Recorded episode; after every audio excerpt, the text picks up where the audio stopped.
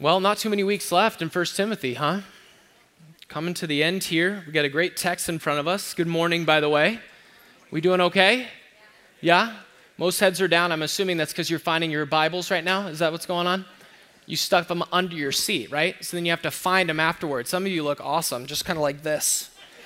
This is what I'm seeing right now. So that's good. It's good to have everyone here. More importantly, it's good that you're like, oh, he's talking. I need to get my Bible out. That's a win. And we're glad that you have a Bible. If you don't have a Bible, there's some on the sides. We're going to be in 1 Timothy, which is in the New Testament, chapter 6. We've been walking through this book of the Bible verse by verse. My name is Scott, by the way. I'm the lead pastor here at Doxa Church, and just sweet to have you with us for worship this morning. Such a huge central part of worship is the proclamation of the Word of God. And all God's people said, Amen. Amen. And so we come to it again, and um, well, I've got a provocative title for you today. I think everyone's going to want some of this. Um, the title of the message is How to Be Rich. And so if you're like freaking out, you're like, man, I haven't been coming to Doxa very long, but I heard this was a Bible preaching church, and now they get a little heady because it's growing, and now they're a, they're a prosperity gospel church. If I hear something about sowing a seed today or a second offering for a jet, like we're gonna have problems. And my kids are just starting to get into kids' men. Like, what's going on? Don't do this to me, Holling said. Don't do it. Listen, hang on. Hang on. You haven't even heard the message yet. Okay? You got to hear the message first. The title's just supposed to draw you in, and you're all drawn in. Because let's face it, who didn't want to be rich? Come on. Come on. Own the fact that you know you want to be rich. But here's the hint about the whole pursuit it's not about money, money, money, money. It's not about that. It's not about that. And if you actually read that song by the O'Jays, they'll tell you why okay? Money is a dead end towards becoming rich. Listen, if you think money makes you rich, you will love money. And behind that door of desire, you're gonna find ruin, not riches. And the reason for that, if you don't know anything about reality, the reason for that is because true riches, unfathomable riches, it's called in Ephesians 3 8, are found in Jesus Christ alone. But what happens, and I think we can be guilty of this, and certainly the false teachers in Ephesus were guilty of this, they were thinking, man, why can't we have both? We can have the godliness thing and we can make money off of it. Or maybe for you, you're like, I can do the whole make tons of money and do what I, what, with it whatever I want kind of thing and be a Christian at the same time. And yet, here's the problem that Jesus addressed in the Gospels you can't serve two masters. If money is your goal to being rich, you will find that that pathway does not lead you to somewhere you want to go.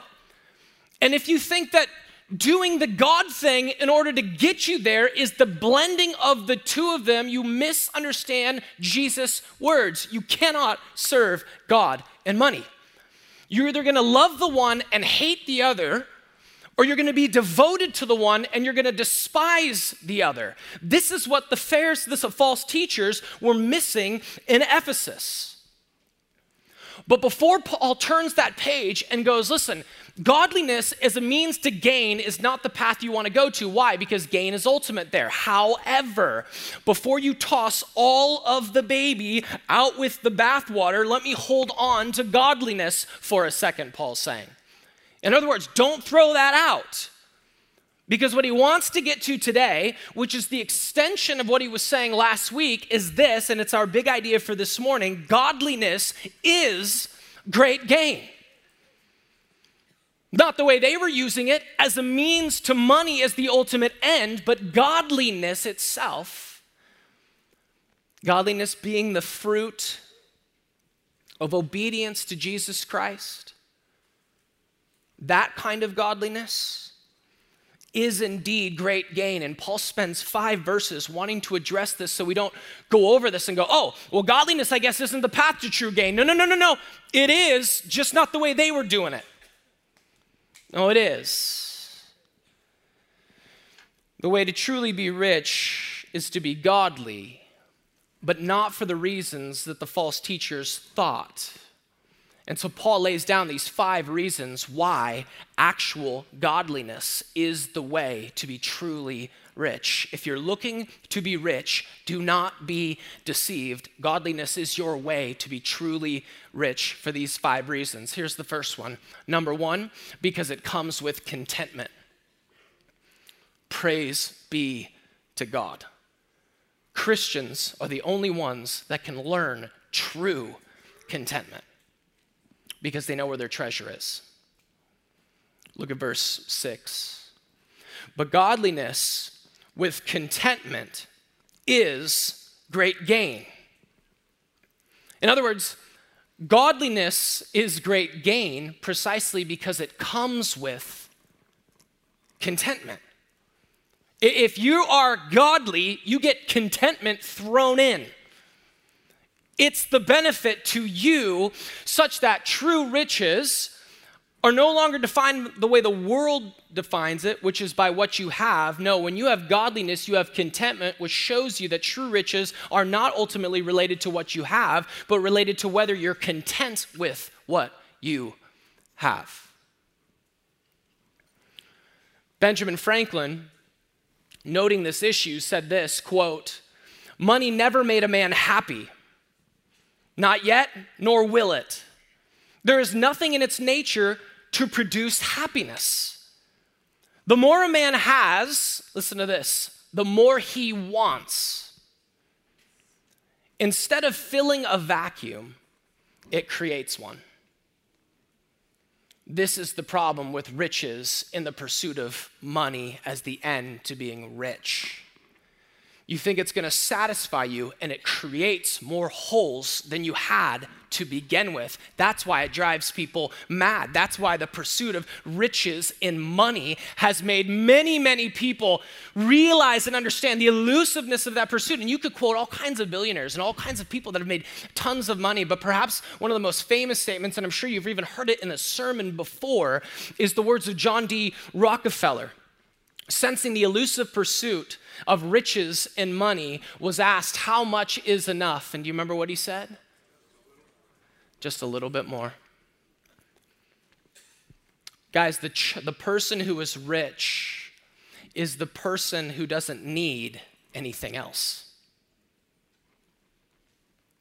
Thus, you are rich when you are content. This word contentment here, it's an interesting word. It was a favorite virtue of the Cynics and the Stoics of Paul's day. And the idea of contentment in the culture was this idea of self mastery. You are unflappable by the circumstances and whatever hits you. So, come what may, you are going to remain unaffected by your circumstances, and that was seen as a tremendous benefit. In the book of Philippians, Paul hijacks the phrase or the term contentment and he talks about the secret to genuine contentment. And he says, You know that word contentment and how they use it as this word that means self mastery or self sufficiency? I'm hijacking that word and saying, I like the idea in the sense of we ought to be content, but it's not based on self mastery or self sufficiency, it's based on Christ's sufficiency. And if you truly want to be unflappable by the world circumstances, unflappable by what comes your way, what happens in your life, providentially speaking, the way to be independent of the world is to be dependent on God. In particular, to be dependent on Jesus Christ. And see, that's the joy of godliness. See, when godliness gets a hold of your heart, and godliness is the fruit of the gospel, right? When the gospel gets a hold of your heart, when you know the love of God for you in Christ Jesus that sets you free from your sins, you love God as you ought to love God. And you, when you love something and you behold something in all of its greatness, you become like what you behold. The gospel leads us to becoming like God, thus, godliness and godliness leads us to depend on and be content or satisfied with what God gives us because the Christian knows something that the world ultimately doesn't. We know that money can't buy us love, but sometimes we forget and maybe even deny it's because money can't ultimately satisfy the soul. only God can. That's why Jesus said, Is not life more than food and the body more than clothing? Because only Jesus satisfies the soul. So, so here's an interesting thing. You want to be truly rich. I know we're like, uh, it's crypto. We got to get crypto. You all have crypto, right? Shame. No, it's real estate. Let's just be a little bit safer, all right? We don't even know where crypto's going. Let's get into real estate. Let's get into the stock market. Okay, let's go into Forex. And listen, there's a lot of good strategies, and hopefully you guys are doing some asset diversification and working on some sort of a retirement plan, not so you can retire like the typical American and do absolutely nothing, but so you can retire, so you can spend your time and attention and energy on the mission of Jesus Christ, right? Right? That's why you would use that. But here's another thing to add to your like um, investment strategy. How about investing in your godliness for this year? How about investing in your understanding of the gospel that would lead to a godliness that would bring contentment with it? Honestly, that's a lot less risky and a lot more sure. And then, yeah, have some wise dealings with your money, but don't make that ultimate. Make your godliness ultimate that will ultimately make you rich in the end because true, actual godliness makes you rich because it comes with contentment. You need nothing else, but it's not just that. Godliness is gain. Actual godliness is the way to be truly rich because, number two, it transcends the temporal. It transcends the temporal. Paul's already explained this. He's already talked about the gain that godliness is. When in chapter 4, verse 8, he said, What's the value of godliness? Godliness is of value in every way, as it holds promise for the present life and what? The life to come.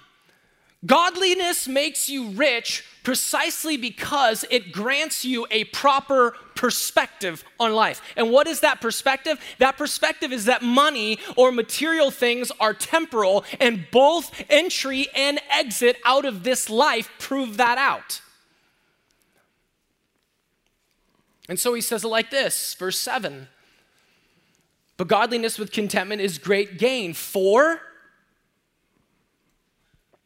we brought nothing into the world, and we cannot take anything out of the world. The word that stands out when you look at this in the original is nothing. For we brought nothing into the world. Nothing is the focus. We came in with nothing in our pockets. We didn't even come in with pockets right? If God made us like kangaroos, maybe we could have some sort of a conversation about, you know what, I don't know, weren't we supposed to put something in here? But He didn't make us like that. We don't have any place to put money, and that was intentional by the Lord. You don't come in with anything, and you don't leave with anything. This is true in, in all of Scripture. Job 121, Ecclesiastes 5.15. I'll read you Ecclesiastes 5.15. It says, He that as man came from his mother's womb, he shall go again naked as he came. And he shall take nothing for his toil that he may carry away in his hand. You came in with nothing, and you're going to go out nude. It's a little bit funnier when you say it, but it's what it's saying. Okay? The way we come into the world and the way we go acts as both a message and a warning. You want to hear the message? The message is material things are not necessary for life, or you would have come out the chute with a 401k and a checking account. I want to make sure you heard that. Okay, if it was necessary, if money, if material things were necessary, you would have come out of the gates with a checking account and a 401k. You don't need that to be content, to be truly living. Luke 12, 15 rearticulates this. The parable of the rich fool, I'll put it into Jesus' own parable here. Quote, take care and be on your guard against all covetousness. For one's life does not consist in the abundance of his possessions. One's life, your life, does not consist in the abundance of his possessions. I know it's hard because you went to college with four or five other people and they're all making way more money than you're making. Right? And there's this desire to be like, man, I, I, I was smarter than them in school. This is not justice, God. This is crazy. And you can get so covetous, and you have to understand God's calling the shots on how life works. And He's saying, listen, your life does not consist in the abundance of your possessions, so don't pursue it believing you're going to find it there. That's the message. What's the warning? The warning is you go out and it's not going to avail you in the life to come either. So you spend your whole life accumulating all this stuff, and you know what? It's gonna stay right here. You go, okay, well, so I'll pass it on to my grandkids. Well, first of all, praise God for that. You pass it on to your family. That's great. And there's good intention in that. But most people, they just want more to have more so they can trust in their stuff to deliver them when things go down in life. And in the same parable I just quoted, Paul, Jesus calls them a fool. For it happened to be that that night the man's life was demanded of him. What you're not going to be able to do when you die, because when you're going to you're going to die. Okay, you're going to die. I get to be the bearer of truth. Guaranteed you're going to die. And you're going to stand before God and give an account for your life. And if you're like, uh, I made a ton of money, it's going to literally do nothing for you. Proverbs 11, verse 4 says, Riches do not profit in the day of wrath, but righteousness delivers from death. If you could come out loaded with money and it will do nothing for you in the end, it'll stay here. You won't be able to use it as a defense before a holy God. Well, this is what I use my money for, or my, my time for. I made just a killing. And I gave a good life to the few people around me. You, you don't need riches when you stand before God, you need righteousness. Guess what the gospel provides for you? An imputed righteousness. Godliness is the fruit of righteousness that you receive by a sheer gift of God's grace through faith in Jesus Christ. That by faith in Jesus, the one who lived that perfect life, God credits your account by faith with Jesus' righteousness, such as when God looks at you, he sees the perfect righteousness of Jesus Christ. When he says godliness is great gain, what he's saying is godliness is the fruit of gospel work. And the gospel work credits each individual believer with the perfect righteousness of Jesus Christ, such that when you stand before God and give an account for your life, you would never, ever want to start nickeling and diming your own record you will fall woefully short. What you want to say is, by faith in Jesus, through the gift of your grace, I have been credited the full righteousness of Jesus. And my plea is not my own efforts and work, my plea is the finished work of Jesus Christ. That's my plea. And that's huge. And you're not going to get that pursuing riches, you're going to get that pursuing godliness. That's another tremendous blessing. Patrick Henry, one of America's founding fathers, at the close of his life said something very interesting. He was kind of taking an account of everything that he had going on, and he said this I have now uh, disposed of all my property to my family, and there is one thing more I wish I could give them, and that is faith in Jesus Christ. Like, I almost wonder you know that those times in life where you're just sitting down and you're just reflecting and something hits you so deeply? For me, it happens like on rides home in a car where you're just staring out the window. Anyone else? You get really good thoughts, really deep thoughts on rides home? No? Okay, cool. Um, uh, I do. And I just wonder what, I mean, he, he wasn't driving in a car, you know? I mean, I don't know much about history, but I, I know he wasn't in a car. What was he in one of those like rockers, you know? because I think you can get something good in a rocking chair too. You know what I'm saying? Like you just get time. And these like deep thoughts just smack you, right? And he just says, There's one thing more I wish I could give them, and that is faith in Jesus Christ. If they had that, and I hadn't give them, given them a single shilling, they would have been rich. Right now, right now, right now. Commit to that for your family. They don't need your wealth, they need the righteousness of Jesus Christ. Listen, riches are a good thing, and there is principle to passing that on, but it's not as important as righteousness. Don't spend your time trying to give them a good thing when you could have given them the better thing. Who are you investing in? You go, man, I got all my kids out of the house. Yeah, but you're probably a grandparent. Get on it make sure before you die, your kids and your grandkids know about the righteousness that alone comes from Jesus Christ by faith. Live that. He goes on, if they had that and I hadn't given them a single shilling, they would have been rich. And if they had not that and I had given them all the world, they would have been poor indeed. That's the mentality you need. Do you have that mentality? Do you believe that? Because what happens a lot of times is we say we believe it and then we look at what someone else has and we're like, that's what I want. And the heart is so drawn towards those things. If you want to be truly rich, you need to pursue godliness, which is the fruit of the work of the gospel in someone's heart, which allows you to see beyond the here and now to the then and there of eternity. You don't set your eyes here, you set your eyes there. And given the fact that you're going to leave empty handed, just like you came into the world, here's the third reason godliness is great gain because it simplifies the expectations.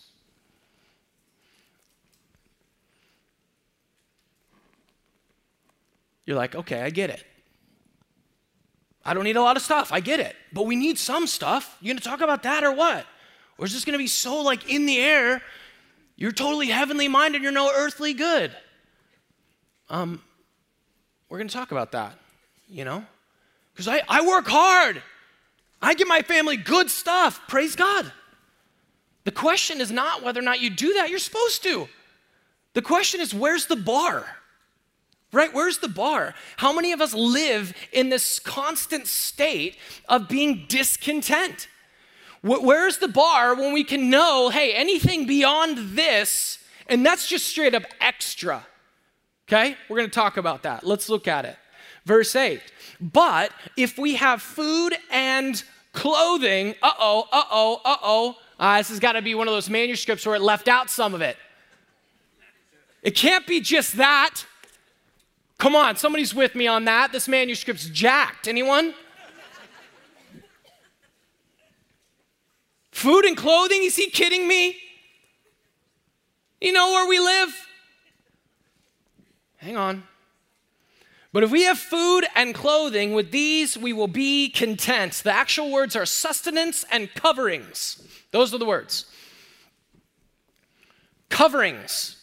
So clothing is included, yes, but it can also uh, uh infer like covering, like a roof over your head.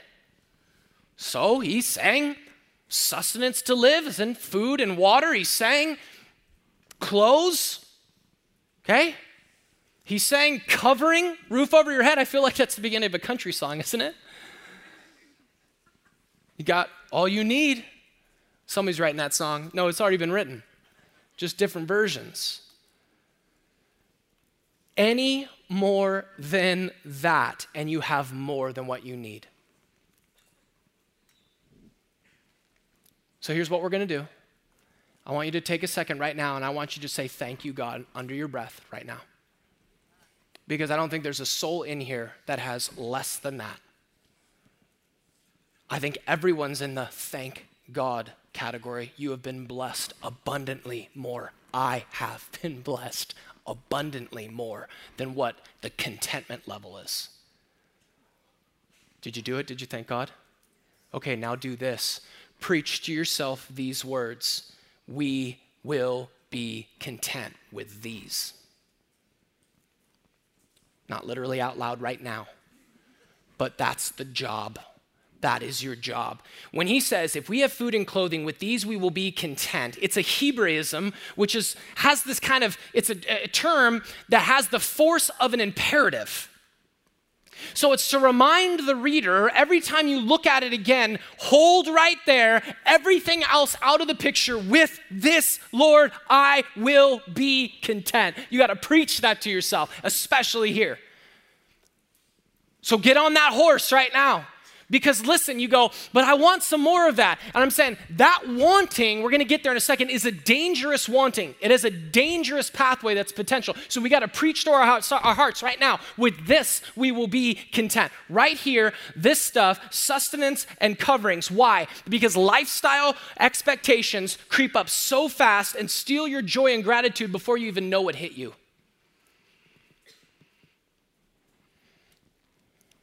Right? We know this. Money complicates things, right? Henry Ford, after he'd made tons, millions and millions of dollars, said he was happier when he was a mechanic. More money complicates things, right? In the word of the great 90s theologian, notorious B.I.G., Mo, which is the shorthand for more, mo money, mo problems. And that is true and has been true. And little did you know, you were just listening to that, you know, you snuck that parental advisory CD, right? And you were listening to that, your parents didn't even know. You were getting a little bit of truth in the midst of a whole bunch of garbage. Mo money, mo problems. How? Well, if you have more money, it adds stress and it distorts your reality. It does both. What do I mean by it adds stress? Well, you have more to lose now.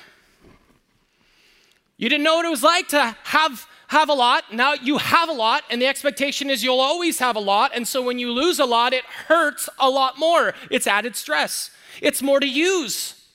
It's not just more to lose, it's more to use. You have a responsibility. Here's what the person that just has the covering over their head, the covering on themselves, and food, you know what they do? They don't make a lot of decisions in life with their money. They know where it's going. You're like, I don't know what to do. I mean, we were going to give to that thing, but that doesn't, we can't do that vacation now that we've crafted into our budget and give that same amount that we had the noble intentions to do when we didn't have any money. We thought if we were ever to make it, we'd give a ton over here, but now it just, how, we, how do we get this vacation and, and that? Come on, come on, come on, come on, come on, come on, come on, come on, come on, come on, come on. I think it's there somewhere. I don't know where it is. You don't have to raise your hand, but I think it's there.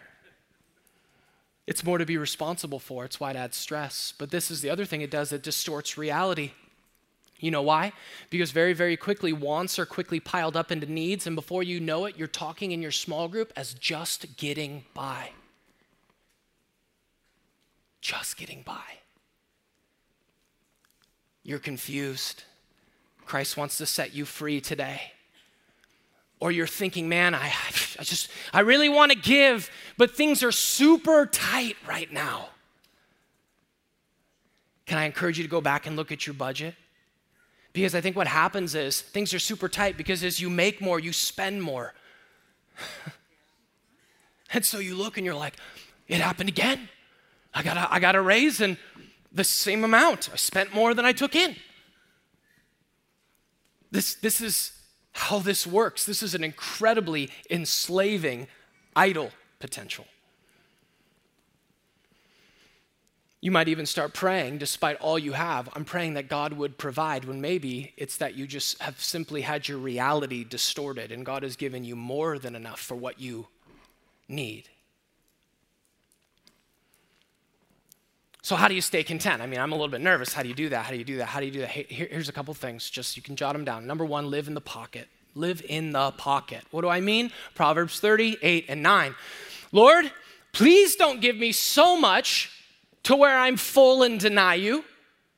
And at the same time, Lord, so little that I would steal and profane your name. Let me live in the pocket. Of taking and blessing and enjoying God's good things. What's going to be cool is for those of you who are like, hey, where's the message on when God gives me more, I can enjoy it? It's coming in 1 Timothy 6, okay? God is a good God. He's a gracious God. He gives abundantly, and it's not bad that you have abundance and nor to enjoy some of that abundance, okay? So take a deep breath. That's just not for today. You're like, when is he going to get to that? On a different week. You're going to have to come back if it's your first, okay? I want, I want the one about enjoying my stuff. That's coming.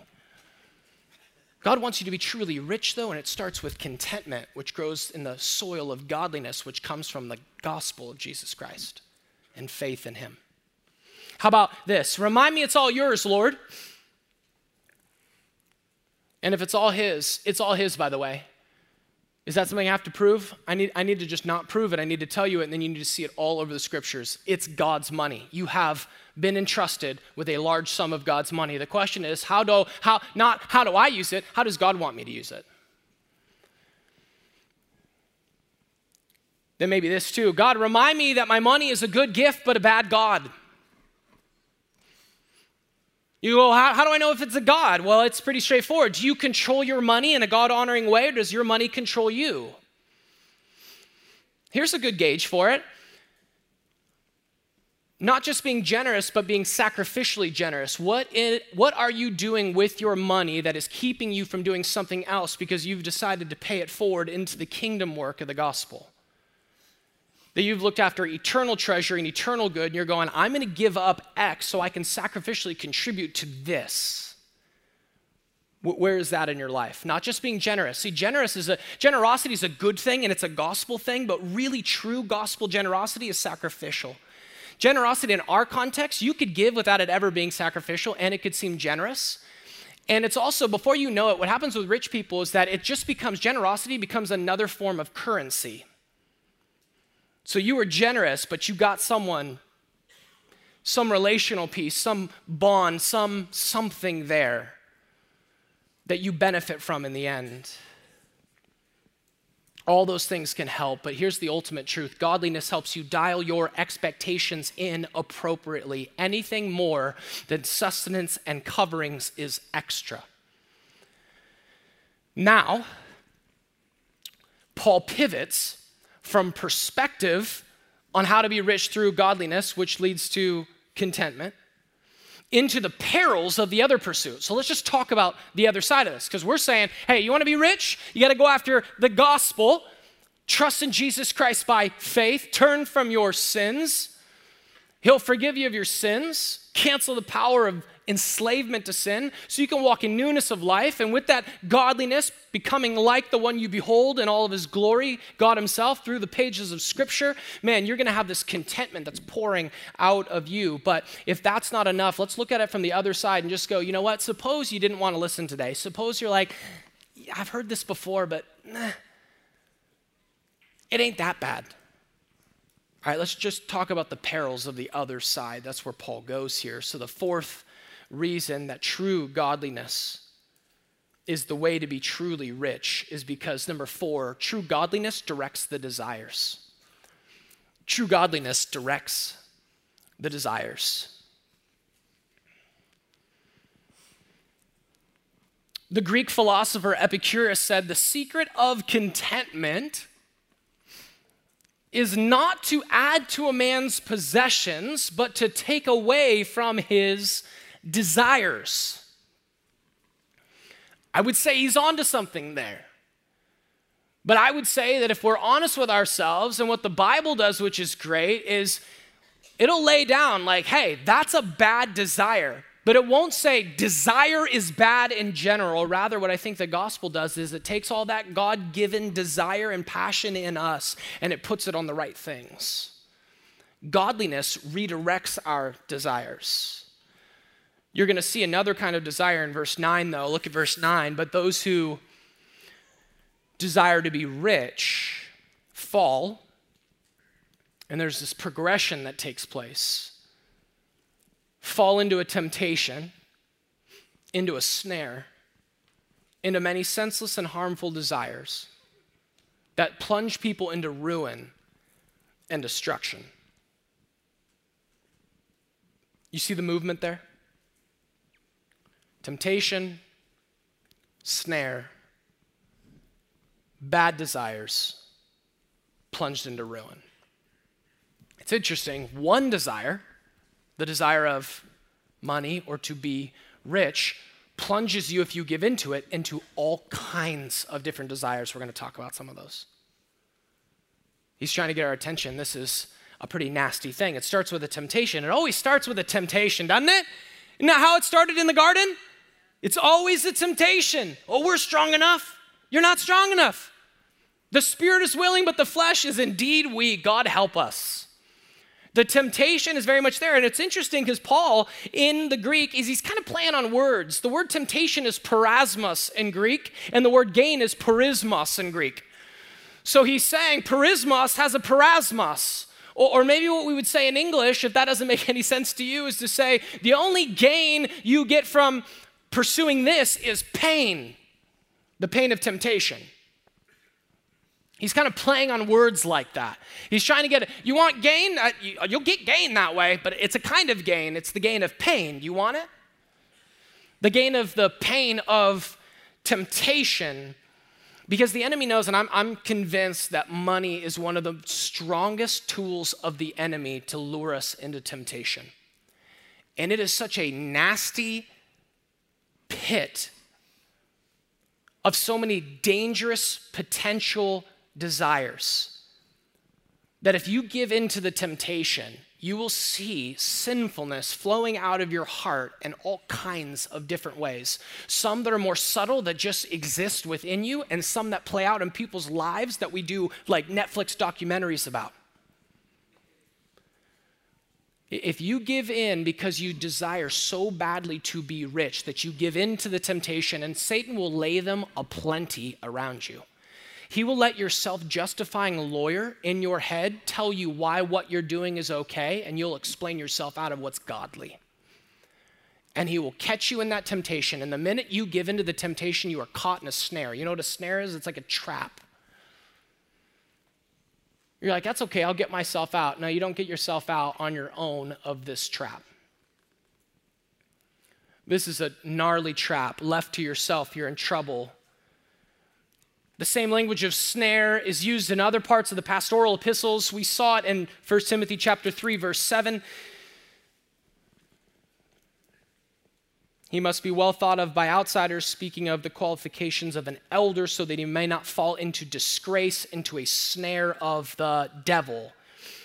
The snare is you give into the temptation, you're in the snare. The snare is your enslavement. What are you enslaved to? You're enslaved to all of these senseless and harmful desires, literally, desires that will injure you. They're foolish, but you can't shake them now. You think you're controlling them, but it's the equivalent of picking your own handcuffs, y'all.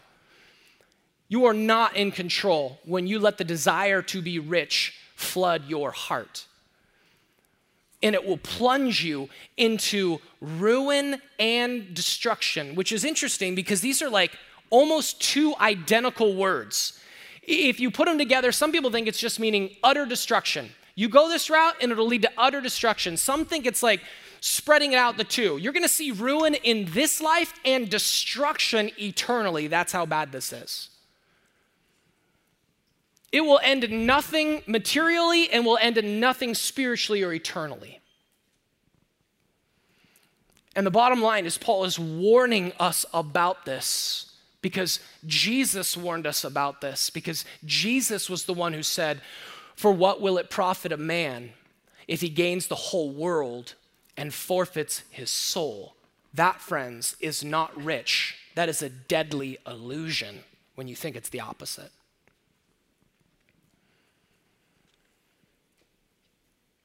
It's pretty straightforward. So you think, so money's bad, I get it. Fine, fine, fine. I just, every time I see money, I'll just, it's like a hot potato. I'll just get it, get it out, get it out like that. And, and that's where we can creep into kind of the other side, right? There's the prosperity side, but then there's also, there's also the poverty side where you're just like, it's bad, it's bad. M- money is not bad, okay? money's kind of like a gun. You know, if you leave a gun on a table, I, I used to think that it might, but it won't. Shoot. Okay, I didn't grow up with guns, and so it was like I, I'm, I'm even nervous to be around when it's pointed at me. Like, well, no one's holding it. It's okay. And used for a good purpose, it can defend like people you love, and used for a bad purpose, it can go really, really, really bad. That's how money is.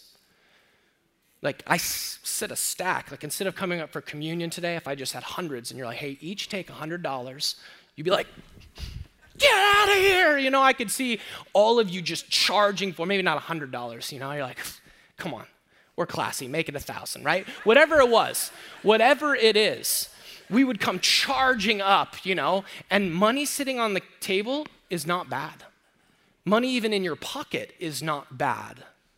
It's what money does to you. It's what money reveals about you. It's what the heart has opportunity to do now that money is in your possession. That is the problem, as he says here, it's not money that is the issue, but verse 10 will say it's the love of money that is the issue. And loved ones, to talk about it as the love of money is to talk about money as idolatry. When he's saying the love of money, and we're going to get there, is a root of all kinds of evils. He's saying because the love of money is an exchange of the one true God for money as your God. And being enslaved to it as you would be, it would plunge you into all kinds of harmful, ruinous desires. So he finishes like this Godliness is true gain because it helps you, number five, sidestep self inflicted pain. Okay? It helps you sidestep self inflicted pain. And you can't put a price tag on that, right? We don't like getting hurt. Look at our lifestyle. It's so comfortable and it's nice, isn't it? I bet, I bet, I bet this is this is not a good example. I was going to start talking about if I were torturing you. That's not a good one. That's not a good. Come on on another illustration. Let's go with we would pay a lot to get out of a torturous situation. Could you imagine a situation where you are the reason the pain is coming? Your love has led you into a self skewing of sorts. Godliness helps you sidestep that, and that you can't put a price tag on. For, verse 10, the love of money is the root of all kinds of evils. Anyone heard that before? You got it on a mug? That's mug worthy, isn't it? That's classic. That's an awkward one, right? As you, you pull out your like, um, you know, really quality coffee, you spin that mug around, just read it from the other side where it says nothing on it. The the interesting thing is that in the King James Version, it says that the love of money is the root of all evil. Have you seen that? All of it. But I think it's actually better to translate it. The love of money is a root of all kinds of evils. And the way I would see that is because it's following in the line of verse 9. The desire to be rich plunges you into many harmful and senseless desires for it, the love of money is a root of all kinds of or many desires, right? He's not trying to be specific or exclusive to saying the love of money is the root of all evil. No, what I think he's saying instead is money is a root from which grows a lot of nasty, devastating fruit. Just think about it for a second. Just think about this reality. It is hard to think of a category of evil that couldn't be the result of loving money. You ready? People lie all the time to get their hands on money. People will cheat to get money. Some of you have probably lied and cheated to get money. I can think of the first sin that I remember in my head I stole from a grocery store. First time, I'm sure I sinned before that. Didn't have categories, but I remember that. People will steal to get money. Uh, how about this one in our area? People will commit adultery to get money. True, not true? You don't have to answer. People will kill to get money. People will harm to get money. People will teach false things to get money. People will take bribes to get money. People will distort justice to get money. People will manipulate to get money. People will take advantage of someone else to get money. Can you really think of a category where the love of money hasn't driven someone to all kinds of evil? And we know why, right? Because of the idolatry underneath. Because if you're choosing to love money, your loving of money is precisely the same as not loving God. And when you don't love God, you're definitely not going to love people the way you ought. And so, therefore, you find yourself in this predicament. So, for the sake of our souls, what we probably need to finish is how do I know that I love money? How do I know if I do? Is that me? How, how do I know? Well, the first thing we don't need in small group is just being really quick to judge, right? You pull in now and you're like spotting everyone's car as you come in. And you're like, well, know who to be praying for in small group today. Uh, the devil has them for sure, right? And so you like bring your golf cart over instead. It took you two and a half hours to get there, but you're like, now no one knows. Except they know now you have a golf cart. So that doesn't work either. oh, yeah, where do you use that? not at the membership you don't have. So we got to be really, really careful, really, really careful. Probably better just to work on your own heart not worry about other people's hearts, okay? This money thing is the whole plank in the speck, big, big, big, big, big, big time. Don't worry about anyone else, worry about you, okay? And what I would say is some have a lot and don't love it. That needs to be said. I hope everyone hears that. And some have little and love it. It's not about how much you have, it's not about how much you have. Here's some questions you might want to consider asking yourselves, even continuing on into small group this week. How do I know if I love money? Five questions. Are you willing to sin to get it? Number one. Number two, are you constantly pining after it? It's the idea of it never being enough.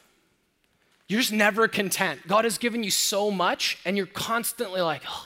I feel like kids are a good example. Have you ever see that, right?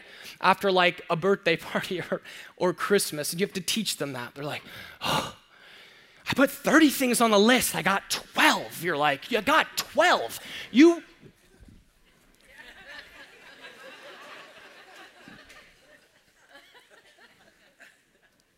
Sweetheart, you got 12 right? It's one of those. It's one of those.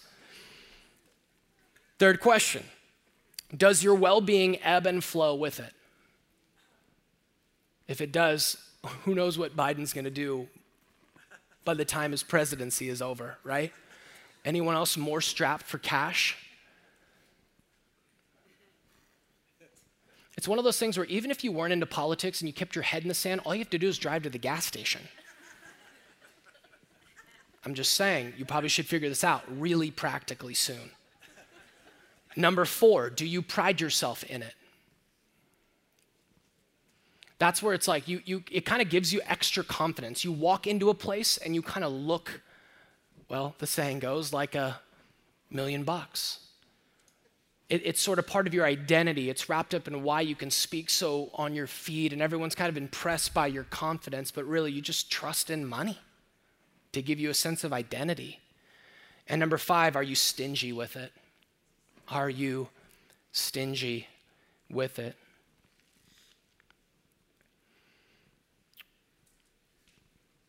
We got to take this to heart. The consequences of this craving are severe. He ends in this way it is through this craving that some have wandered away from the faith and pierced themselves with many pangs. He's not saying someone was a true Christian and then wandered away to not become a Christian anymore. We've preached those messages. If you wander away, you never were one to begin with. Oh, but they follow Christ for 30 years. Okay. A lot of people do a lot of religious things for a long time. It's, it's like Judas. He followed Jesus for a long time. Money got a hold of his heart, and he went for silver instead of the Savior. Remember that? He had dug up the treasure in a field that you would sell everything else just to get a hold of, he had dug it up. He had dug it up. It, it, was Jesus. He had Jesus. But you know what? When he had an opportunity for money, he took the shovel and he buried the treasure back over again. And he wandered away, and every step of wandering away from Jesus, you know what a spit is? It's, it's what you would impale an animal on when you would want to rotisserie that thing over like a fire. Do you know what I'm talking about? That's the language he's using when he's saying you're piercing yourself with many pangs. You are walking into a spit with every step you take away from Jesus Christ to wander off after riches. You say, well, what does that look like? Well, what did it look like in Judas' life, right? He ended up committing suicide over what he had done. But there's disillusionment built in because the love of money will not satisfy you. There's grief because of your guilt and what you've exchanged in order to go after something else. There's dissatisfaction and unfulfillment because, oh my goodness, hello, it doesn't satisfy. How to be rich? Jesus Christ is the one in whom true riches are found.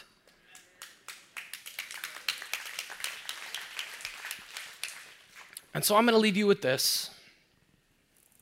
Hebrews 13, 5 says this Keep your life free from love of money and be content with what you have.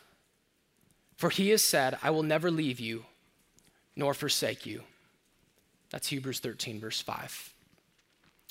We're going to come to the table now. And uh, when we do, one of the things that we're reminded about as we come to the table is that the enslavement to sin we were in has been severed through the blood of Jesus, through the working of Jesus on our behalf, such that if you are a Christian, no matter how strong sinful impulses feel, they no longer are dominant over your life. They may feel that way, but Christ is saying, no, no, no, no. You have been ransomed and transferred out of the kingdom of darkness with its tyranny to sin, and you have been transferred into the kingdom of his beloved Son. So, this meal that we take is a meal reminding us of our freedom. You have been set free, brothers and sisters. You have been set free to true contentment. You have been set free to true godliness. You have been set set free to true joy, and you will not find it in the world, you'll find it in the work of Jesus Christ. So, this meal is for the believer, but the meal is also an intrigue for the unbeliever. The unbeliever doesn't come to the table, the unbeliever hears the message that is being declared to you right now and the message that is in the actual taking of the bread and the cup, and they let it sink in. And that's the work of the Holy Spirit to let it sink in, to penetrate your heart, to realize every other avenue you can go is a dead end to ruin and destruction except for the Lord Jesus Christ. And you respond in faith to Jesus, trust in Him, believe in Him. The, the, the meal is a proclamation of the truth that you need to believe. And so we'll model it as we come to the table. There's no one special coming up to these tables except sinners saved by grace that know they've been forgiven and where the dominion of sin no longer conquers us. We have been set free. So let's be reminded of that as we come to the table. I'm going to encourage you to come now and grab the elements, and we will take it together in just a few minutes.